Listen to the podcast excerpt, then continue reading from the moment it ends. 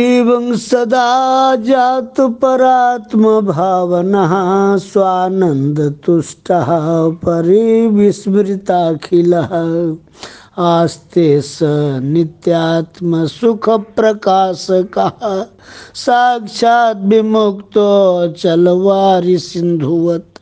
इस प्रकार निरंतर परात्म भावना करते करते जो आत्मानंद में मग्न हो गया है तथा जिसे संपूर्ण दृश्य प्रपंच विस्मृत हो गया है, वह नित्य आत्मानंद का अनुभव करने वाला जीवन मुक्त योगी निस्तरंग समुद्र के समान साक्षात मुक्त स्वरूप हो जाता है।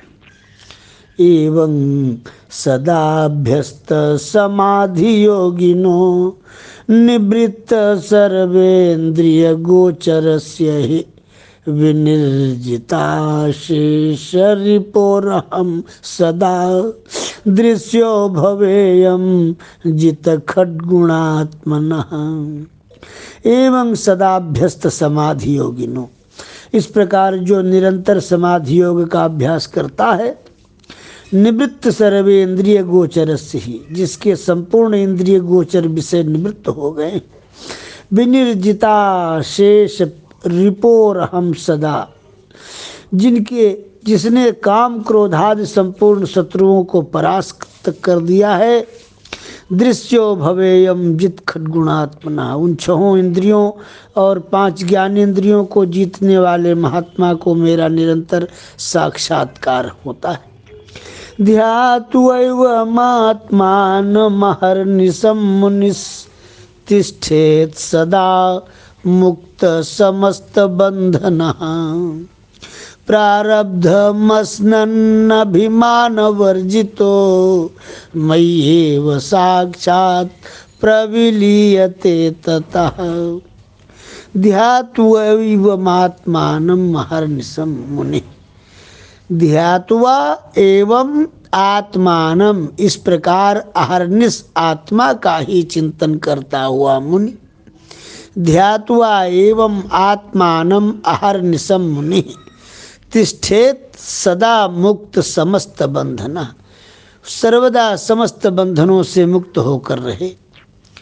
और प्रारब्ध मसनन नभिमान वर्जितो, कर्ता भोक्ता की अभिमान को छोड़कर प्रारब्ध फल भोगता रहे, इससे वह अंत में साक्षात मुझ में ही लीन हो जाता है।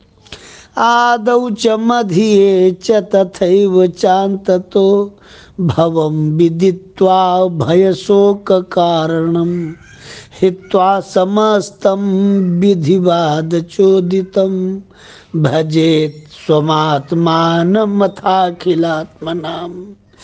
आदौ च मध्ये च तथैव चान्ततो, आदि और मध्य और अंत, भवम विदित्वा भय शोक कारणम, ये जो भय शोक करने वाला जो है, इसको समाप्त करके हित्वा समस्तम विधिवाद चोदितम, जो ब्रह्मा के द्वारा प्रेरित कहा प्रेरित किया गया जितना भी संसार को आदि अंत मध्य में सब प्रकार भय और शोक का ही कारण जान करके समस्त वेद विहित कर्मों को त्याग दे, संपूर्ण प्राणियों के आत्मा रूप अपने आत्मा का भजन कर।